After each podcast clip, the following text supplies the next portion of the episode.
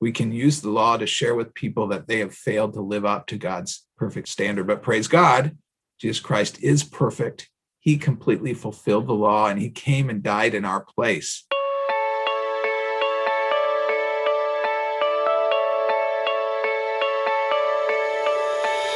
Hello, everyone, and welcome to another episode of Word Processing's Cover to Cover series, in which our goal is to move through all 66 books of the Bible one by one in order to not only better understand them individually, but also to better understand how they fit together as an inspired whole. And for this series, as you already know, I've been recruiting some outside help, people who have spent a lot of time studying particular books of the Bible. And today I'm excited to welcome to the podcast Dr. Paul Weaver.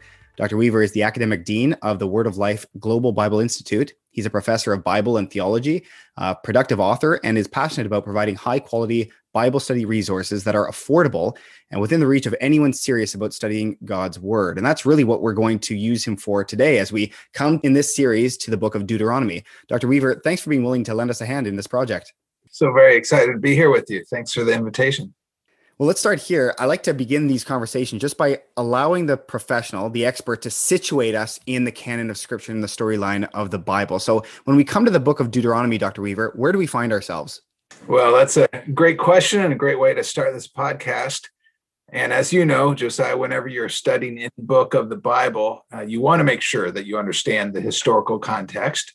And so we do uh, we do need to understand where the book of Deuteronomy fits in the whole narrative of Scripture. But it's also important to remember that the book of Deuteronomy uh, is a part of the Pentateuch, and all five books of the Pentateuch Genesis, Exodus, Leviticus, Numbers, and Deuteronomy were written by Moses. And in many ways, it's one volume with five parts. In fact, hmm. Josiah, as you know, I was a, a Bible professor and missionary in Hungary for 13 years. And in the Hungarian Bible, uh, they call the Pentateuch, the books of Moses. Hmm, interesting. Uh, Genesis is labeled in the Hungarian Bible as Moses 1. Exodus is labeled as Moses 2. Leviticus, Moses 3. Numbers, they call Moses 4. And uh, Deuteronomy is referred to as Moses 5. So the Pentateuch really is, in one sense, one volume with one storyline written by one author, comprised of five different parts. And the book of Moses provided a detailed history uh, the books of Moses, I say, uh, provide an inspired and inerrant history, but also a theological history of the people of God. So as we think about the storyline of Scripture, it begins, you know, helps to go back to Genesis. Even begins with Genesis and the creation of the universe, the creation of mankind. And in Genesis 1 26 and 28, we see the purpose of God for creating man and woman. And he created them to rule and to reign in his stead. And so we were created by God to rule over the earth. So uh, I do want to go back to Genesis and just kind of walk our, our, way through why where we are in Deuteronomy. But Genesis 1 26 to 28 is so crucial. And I'm reading now. Then God said, Let us make man in our image, according to our likeness, and let them rule over the fish of the sea, and over the birds of the sky, and over the cattle, and over all the earth, and over every creeping thing that creeps on the earth. God created man in his own image. In the image of God, he created him, male and female, he created them. God blessed them, and God said to them, Be fruitful and multiply and fill the earth and subdue it and rule over it. Rule over the fish of the sea, over the birds of the sky, and over every living thing that moves on the earth. So, as we understand the storyline, we need to understand uh, that humanity is the only created being that God says was created in his image. We were created like God in our attributes. We love because God is loving. We're creative beings because God is a creative God, and so on and so forth. But the image of God also involves our function, right? As God's image bearers, uh, we were given the incredible responsibility to rule over the earth in his place and in his and under his authority. So functionally we are we are like god not just like god in attributes. So now something happened as you know josiah something happened to limit our effectiveness to do what god intended us to do uh, to rule as his image bearers. That thing was sin right? Sin's entrance into the world through adam and eve resulted in man receiving a sin nature. Theologians speak of a constitutional change of nature. We're fallen sinful beings and we personally also choose to sin. So the purpose of God for human for humanity is to rule and reign in his place as his image bearers. And this role and responsibility is presently limited by the curse of sin on the world and our sin nature inherited from Adam. So we're not able to fulfill this God given responsibility in its entirety. Right? This will only be fully realized in the coming millennial kingdom when man is redeemed and creation is restored to a pre fall condition. Only then will man fully realize this incredible responsibility. And, and at that time, Jesus Christ himself will rule on the throne of David. And you and I, his church, um, those who have placed their faith in Christ for salvation uh, in this age, his church will rule and reign with him. So, but between the fall of mankind, Genesis 1, uh, Genesis uh, 3, excuse me, and the reign of Christ on the earth with his people ruling and reigning with him requires the coming of a redeemer that's promised in Genesis 3:15, right? The scholars call the proto-evangelium or the first gospel and presentation and, and a calling out of people from which the Messiah will come. So in Genesis 12, Abraham is called by God to leave his land, to leave his people, uh, to leave his culture, and to go to a place unknown to him. Abraham had faith, he followed God's command.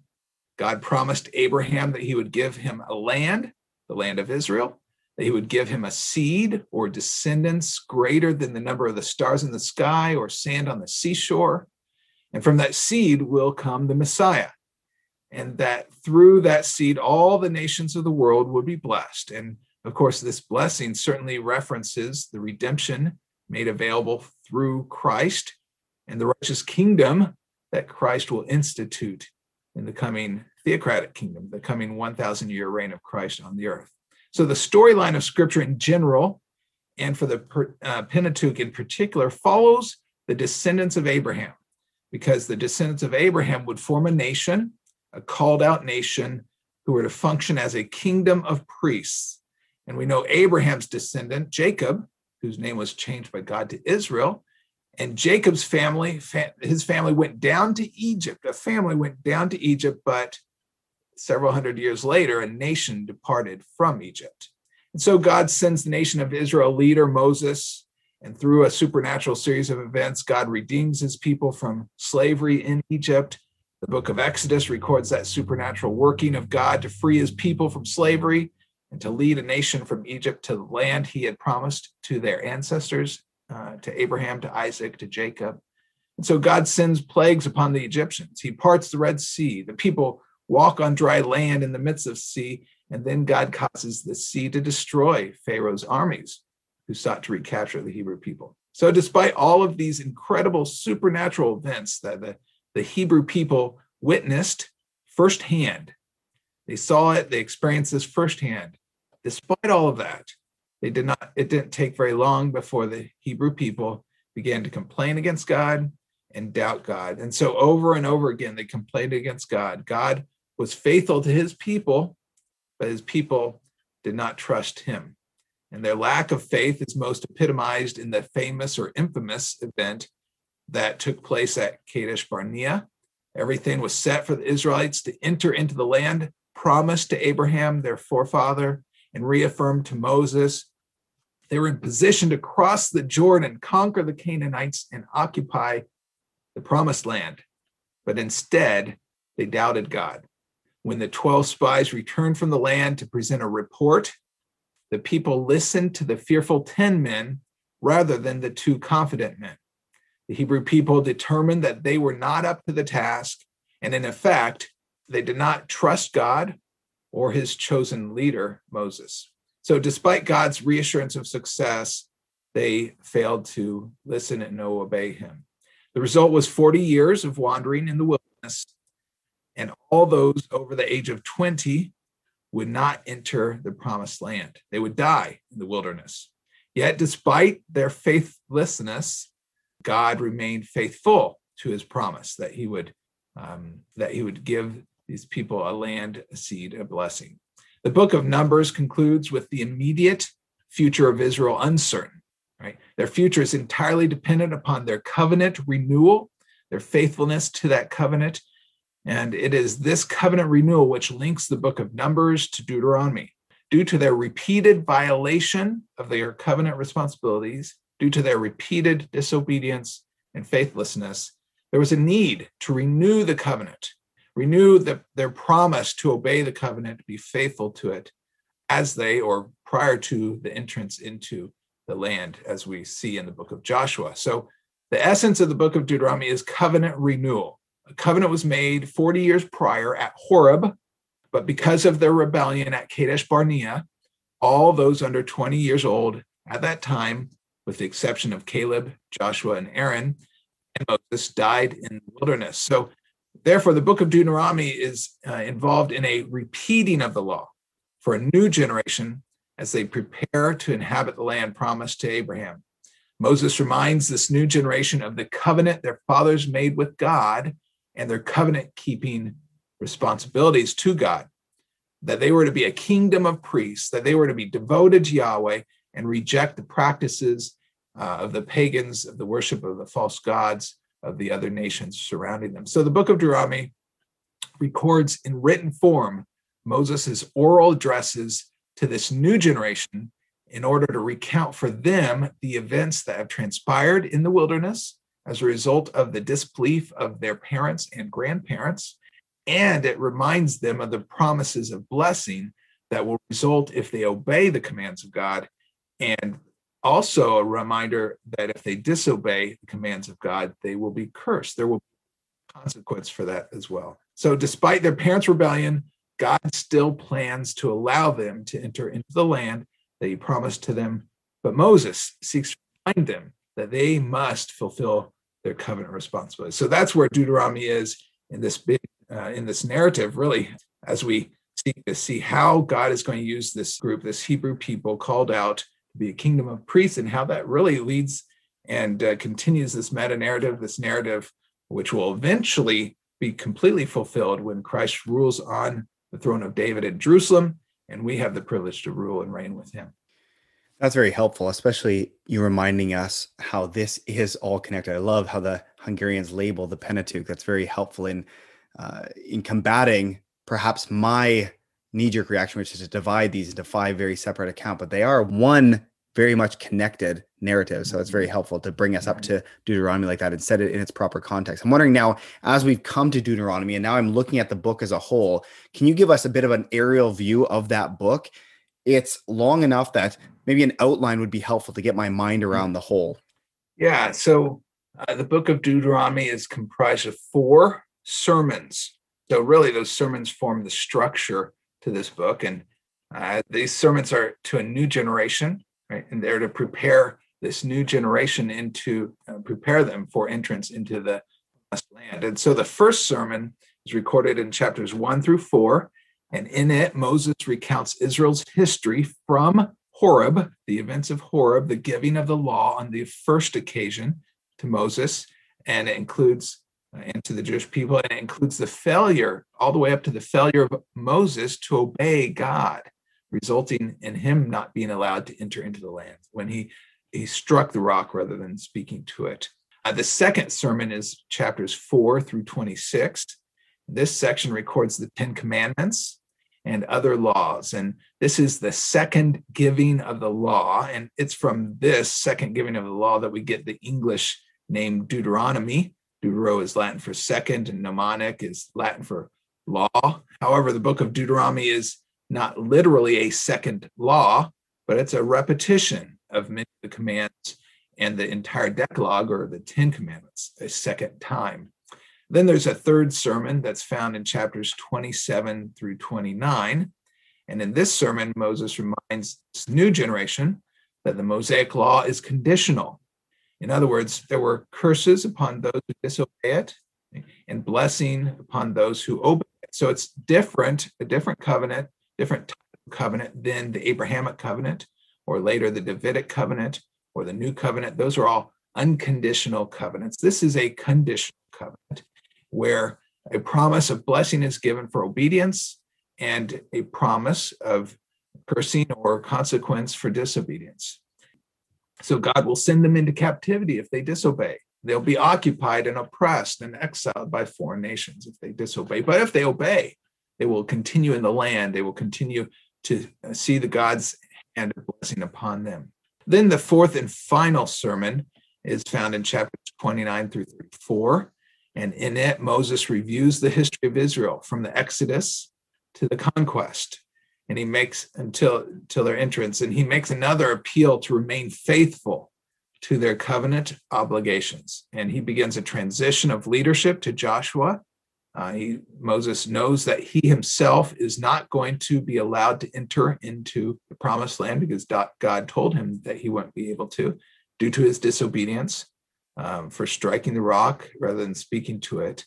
Uh, and he's therefore passing on the mantle of leadership to Joshua in this fourth and final sermon. So that's the core content of the book of De- Deuteronomy four main sermons or addresses by Moses to the Hebrew people. Well, you've mentioned a couple of times the Ten Commandments as well, which probably is the most famous part of Exodus and Deuteronomy are, certainly one of the most famous parts of Exodus, and certainly the most famous part about Deuteronomy in Deuteronomy chapter five, the second giving of the law and the Ten Commandments. I'm wondering if you could say something toward the idea of the Ten Commandments and the law and what they represented and what they represent for Israel when they received them. Why would God give this nation of people that He's preserved this specific of a law? Yeah, so when we think of the Ten Commandments, you're right. The term law, um, it's important to know that law can be used to refer to the Ten Commandments, can also be referred to all of the what 613 different guidelines, commandments, both negative and positive. But when we think of the Ten Commandments specifically, but also the law generally, I think it's helpful to think through three categories of laws. Uh, most scholars will recognize there are three different kinds of laws or different categories of laws. Uh, the first category of laws we call the moral law. This is what we normally think of when we think of the 10 commandments, positive commands such as honor your father and mother, and negative commands such as you shall not kill. Right? These are in the realm of morality, what the Israelites should do and should not do because God commanded them that it was morally right or morally wrong. Uh, the second group of laws we might call the civil or judicial laws. And these laws explain how the Israelites should behave as a nation what should happen to carry out justice or repayment when something happens against you unjustly. So, for example, what happens when your cow is killed by someone else's animal? What happens when someone steals your property? Uh, these are the civil or judicial laws. The civil laws were clearly intended to help the nation thrive as a people and relate to one another. Uh, today, we have a lot of civil laws in every society because you have to have recognized laws so that the civilization doesn't go into chaos. And of course, we even have some pushback on that, that some don't want to have policing and things like that. Well, that would result in chaos if we didn't have laws and someone to enforce laws. The third group of laws are often called ceremonial laws, or uh, how are you to offer sacrifices, when to offer sacrifices, what kind of sacrifices, so on and so forth. And many of these laws focus on the Levitical system and the leading of worship by the Levitical priests. So each group of these laws have different focus or purpose, but all of them were to be obeyed by the Jewish people. And by obeying them, they were worshiping Yahweh, whether the laws were the moral laws, ceremonial laws, or civil laws. So that's helpful to remember. But then Paul makes it clear in Galatians 3:24 that the law as a whole were to point us to the Messiah. They were a tutor that would point us forward to Christ and the need of a Savior. The way they point us to Christ is by reminding us that we're incapable of perfect obedience to the law.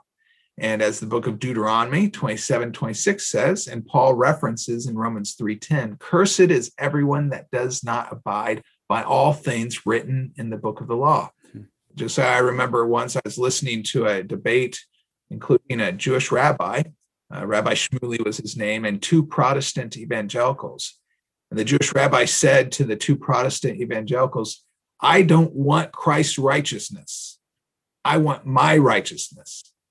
And as I listened to that sentiment by Rabbi Shmuley, uh, tears welled up in my eyes because Rabbi Shmuley missed entirely the whole the main purpose of the law, which is to prove that there is none righteous, no, not one. There's none who does good.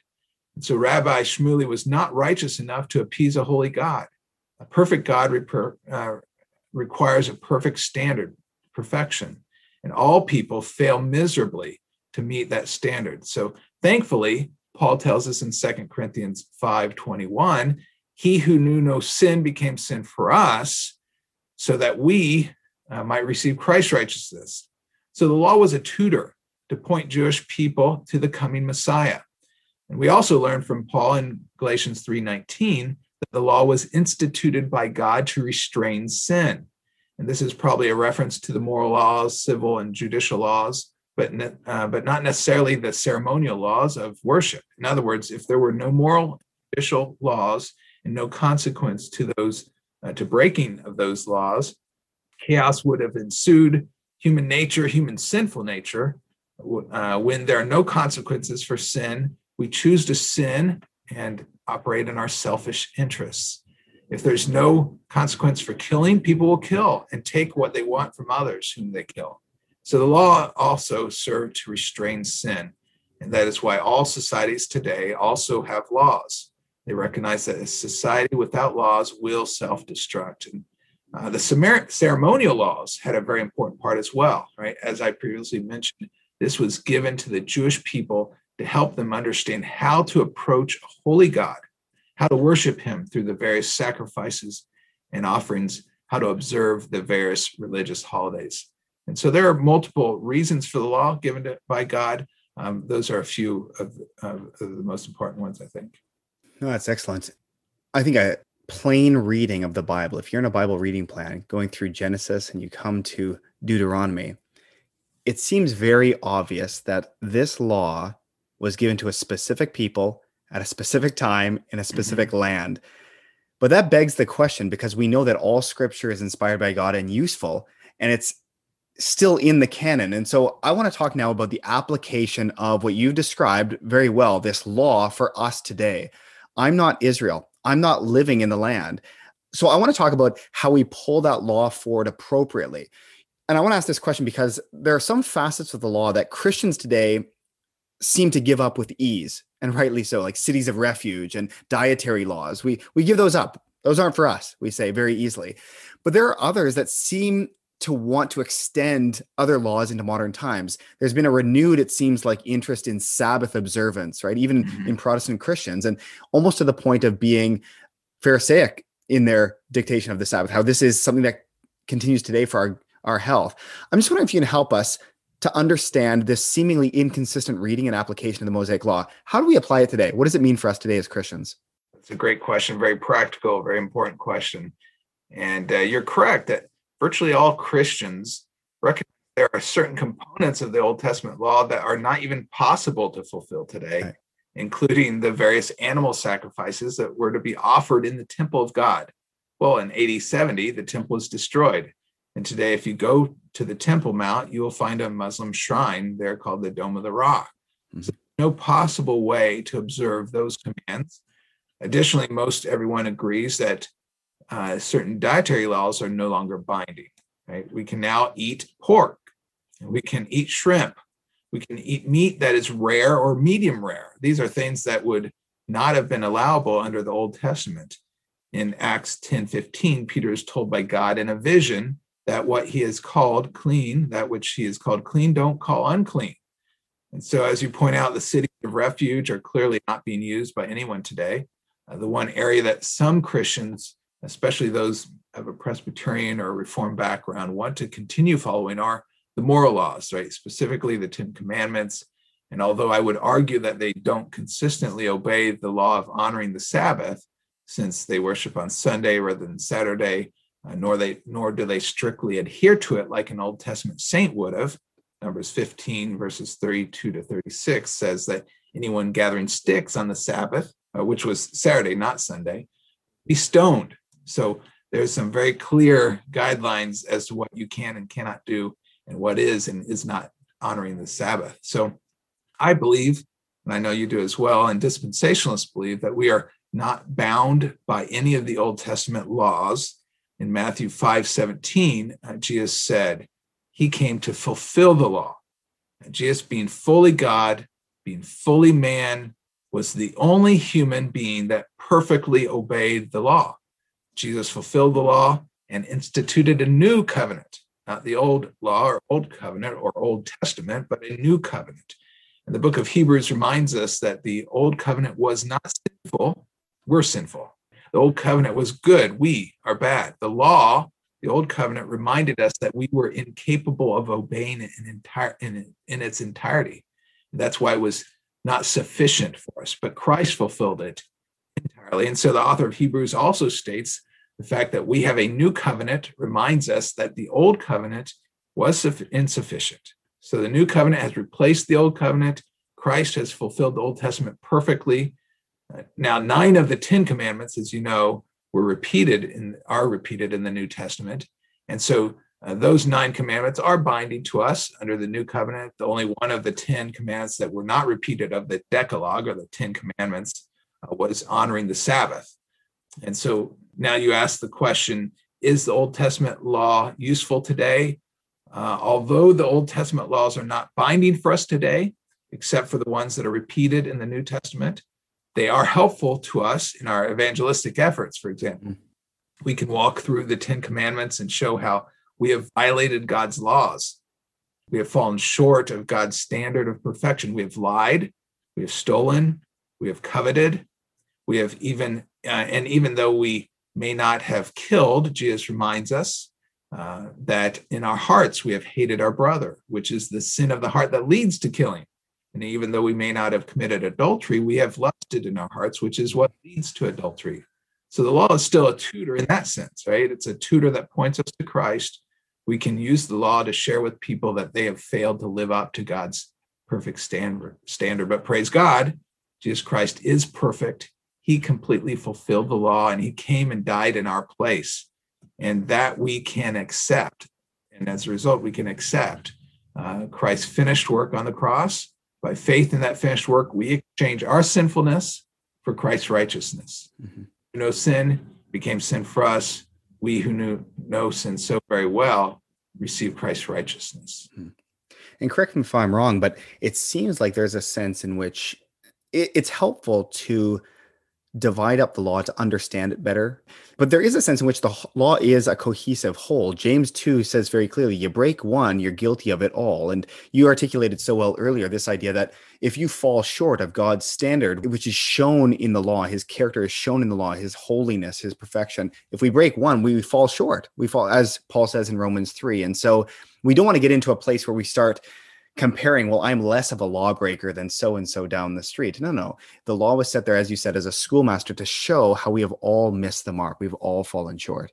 Yeah, and there's a great journal article in the BibSac, which is the the journal of the seminary that you and I both attended, and it's entitled "The End of the Law" by Charles Ryrie. And so Charles Ryrie makes a strong argument argument for that very thing that we tend to categorize, and I think those categories are helpful to think through it is one law and mm-hmm. you can't just pull out certain parts and obey some and not the others. It's either all or nothing. Uh, so you can't break away the moral law and say we're not going to fulfill the judicial and the and the ritual laws but just the 10 commandments or nine or however many but uh, but it's it's one package right? Christ fulfilled the entire law. Well you mentioned this a little bit already in your aerial view of the book but the book ends, Deuteronomy ends with Moses addressing God's people for the last time and blessing them before he dies without actually entering the promised land. As you mentioned, he get, takes them all the way right to the border, and because of their sin, they don't get to enter, and neither does he. I'm wondering if you can summarize again those final chapters for us, and maybe with an eye toward Moses as a leader. And what can we mm-hmm. learn from this great man of God, a great man of God, a mm-hmm. leader of God, uh, who was imperfect like we are? What can we learn? What mm-hmm. lessons can we learn from his life and leadership? Yeah. So, as you indicate, Moses knows that he's not able to enter the land. And so he must prepare the people to follow after Joshua, their new leader. And so Moses informs the Israelites uh, that the Lord will not allow him to cross over the Jordan River, will not allow him to enter the land of promise, but he reassures the people that God will go ahead of them, that God will provide for them for victory in the future as he had done in the past. Uh, so Moses commands the people to be strong and courageous. Moses then writes down the Ten Commandments, excuse me, writes down the commandments they had previously given in his sermon. So he'd given uh, these different commandments, which is what we call the Deutero, Deuteronomy, the second giving of the law in chapters 5 to 26. It's in uh, sermon form, but now he's going to write them down, as well as uh, chapters 27 and 28. So the, the blessings and cursings that he mentioned, he's writing those down, and he commands the nation of Israel to read these commandments publicly in front of all of Israel every seventh year. That's found in chapter 31, verses 10 to 12. And so this exercise would serve a twofold purpose. One, it would cause the people to fear the Lord as they repeated this verbally uh, every seven years. And second, it would instruct their children to do the same. And so in this last section, section, Joshua is also commissioned. Moses calls for Joshua. He commands Joshua also be strong and courageous. And this time he formally commissions him to lead the people, the God's people, into the land, to the promised land. Then Moses rebukes the nation of Israel for their past rebellions. Remember, this is the rebellion of their parents and their grandparents who have all died in the wilderness. But Moses also predicts that they too will rebel. So it's a word of prediction, but also a rebuke and a warning uh, not to, to rebel. So then God calls Moses to go up to Mount Nebo where he would get a glimpse of the promised land prior to dying. Uh, God repeats to Moses that he's not going to enter in the land, and it is in the wilderness of Zin, uh, rather than speaking to the rock. That's where Moses struck it. And so, so we're reminded that Moses doesn't get to enter again. Another reminder of that because of his disobedience at that moment. So Moses then gathers the Israelites together. He pronounces a blessing on each tribe, each individual tribe, and then a general blessing to all of Israel. And as far as what we can learn from Moses' leadership, uh, Moses feared God and obeyed God. Right? He, you hate to be one event in his life, right? He did. He did uh, struggle in that one event and not trust God and didn't obey God. Uh, but the looking at the depth of his life and all that he uh, was used by God, he's one of the big two, right? You think of the Jewish leaders, uh, Abraham, Moses, even today, uh, than David. So those are three monumental figures that God used in a great way uh, for the people of God. Obviously, Moses wasn't perfect, but God used Moses in remarkable ways. The vast majority of his ministry was characterized by faithfulness, by obedience.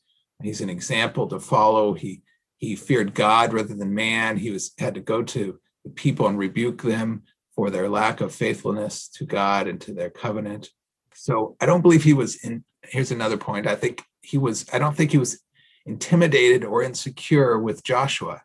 He wanted Joshua to succeed. Sometimes mm-hmm. we can become secure as leaders, right? And be concerned about the people behind us that they might take our place. But I don't think Moses was that. He wanted Joshua to succeed and and helped and encouraged him and helped to tra- prepare for his transition as God's next appointed leader, one who would take them in the land, one who would help them, would lead them in victory, uh, in battle over the Canaanites. So uh, Moses was uh, used greatly by God in a lot of great ways we can learn from his example.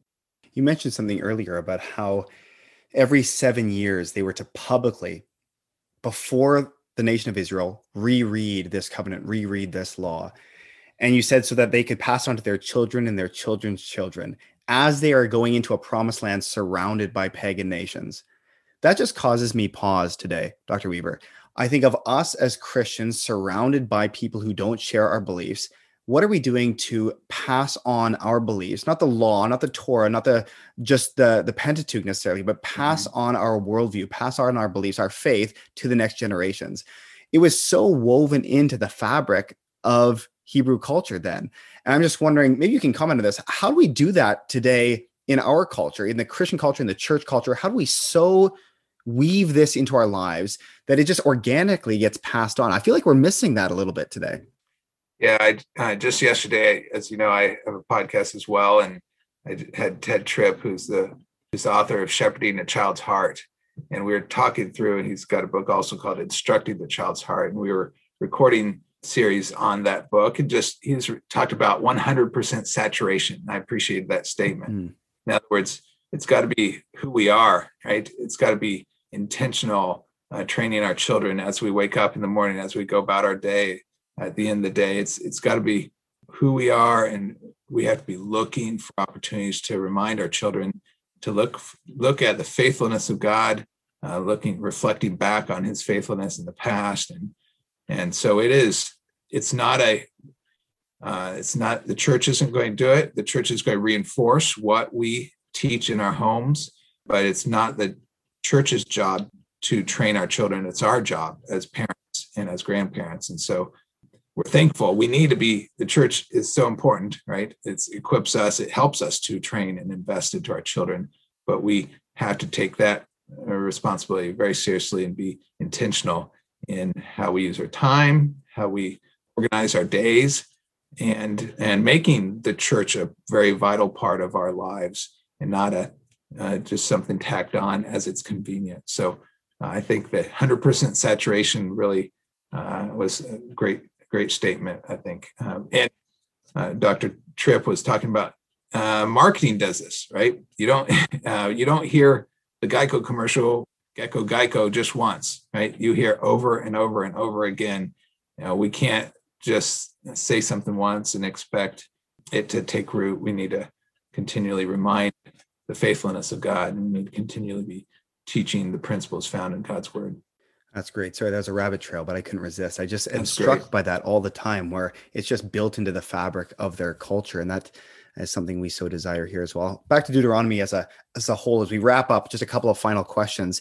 If you were going to summarize this book of the Bible and articulate its main thrust, why is it important? Why would God preserve it for us? What is Deuteronomy about? Your elevator pitch. Yeah, yeah. The main idea of Deuteronomy is covenant renewal hmm.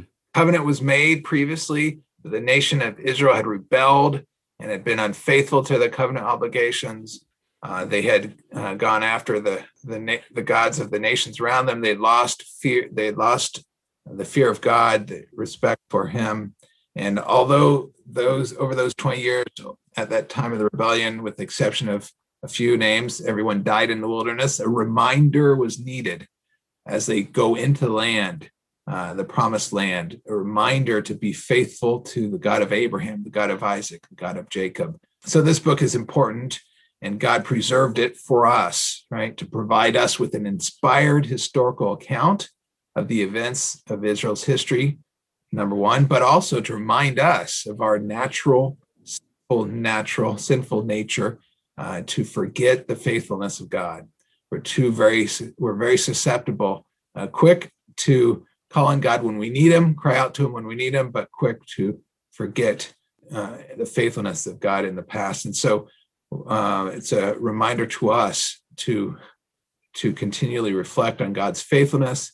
Uh, we have times in our lives, right, where we need covenant renewal, and I'm using that metaphorically, right? We need renewal in our lives. We need to refocus our attention, recognize when we've failed to run back to our Savior run back to God who has his arms open wide for us. Uh, so, reflection on the actions of the Hebrew people. Uh, we must also reflect on our own human weaknesses and susceptibility to fail and forget the faithfulness of God. Yeah, it's great. I, I love how you focus us on our response in faithfulness, which is sometimes wavering, sometimes lacking, sometimes strong, sometimes weak, but it's a response to God's never wavering faithfulness, that mm. He is always faithful.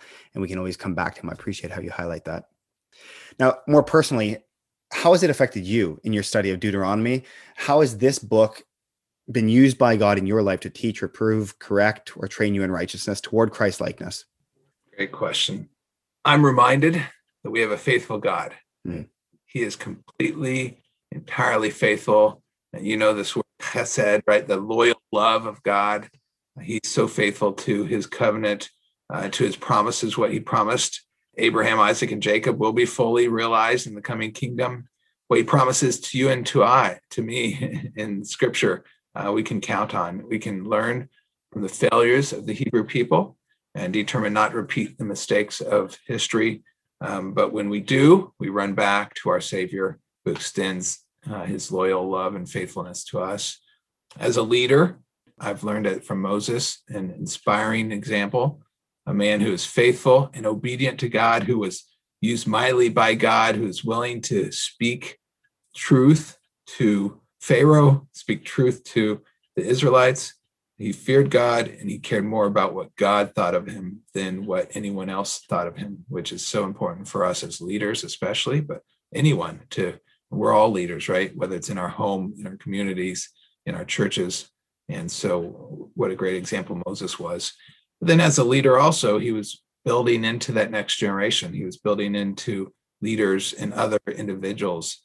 Uh, he invested his time into them and prepared them uh, to take that next mantle of leadership. And I want to be doing that, looking for and investing in others to take carry on the work that God has entrusted to me. So we can learn a lot theologically, the history, theological history of the people, but also uh, from the example of of the leadership of Moses.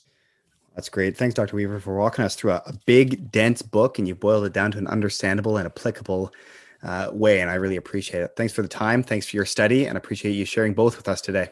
My pleasure. Again, I enjoyed. Thank you for the invitation.